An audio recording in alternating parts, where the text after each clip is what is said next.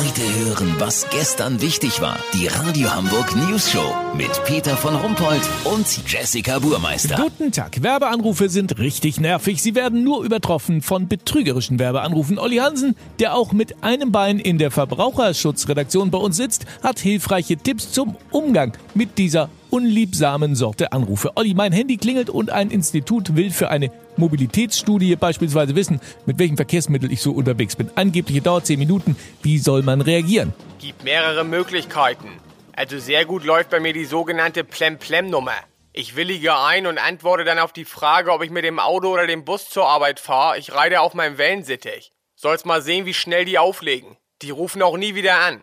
Gerne auch bisschen schmatzen dabei und andere seltsame Geräusche machen. Ja, das ist genial. Probiere ich mal aus. Und äh, wenn einer angeblich von einem Vergleichsportal anruft und mir sagt, ich zahle zu viel für meinen Strom? Dann sage ich ihm, dass ich rausgefunden habe, dass er zu viel für seine Unterhosen zahlt. du musst sie mit ihren eigenen Waffen schlagen, weißt wie ich mein? Aber manche sind ja auch recht hartnäckig. Den sage ich immer, dass sich genau neben meiner Straße ein Friedhof speziell für Leute aus der Telefonakquise und Callcenter Agents befindet. Und dass da sehr auffällig sei, dass die alle ganz früh verstorben sind. Ja, fantastische Tipps, Olli. Du lässt dich wohl am Telefon gar nicht auf irgendwelche Betrüger ein, was? Auf keinen Fall, Peter. Warte mal, da muss ich ran. Unbekannte Nummer, könnte wichtig sein. Hallo? Bitte, wer sind Sie? Ich hab was? Eine schadhafte Software auf meinem Handy? Sie schicken mir eine neue?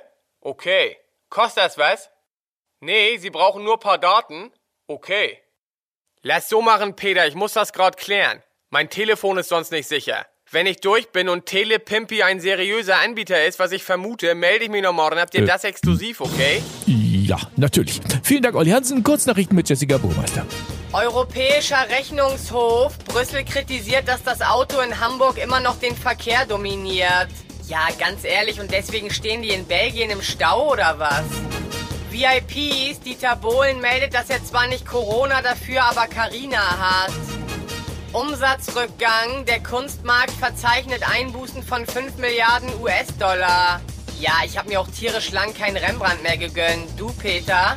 Ja, mein letzter Van Gogh, den ich gekauft habe, ist auch Jahre her. Stimmt. Das Wetter. Das Wetter wurde Ihnen präsentiert von Telepimpi. Ihr Telefonabzockdienst. Unfreundlich, teuer und nur schwer an die Hammelbeine zu packen. Das war's von uns. Wir hören uns morgen wieder. Bleiben Sie doof. Wir sind's schon.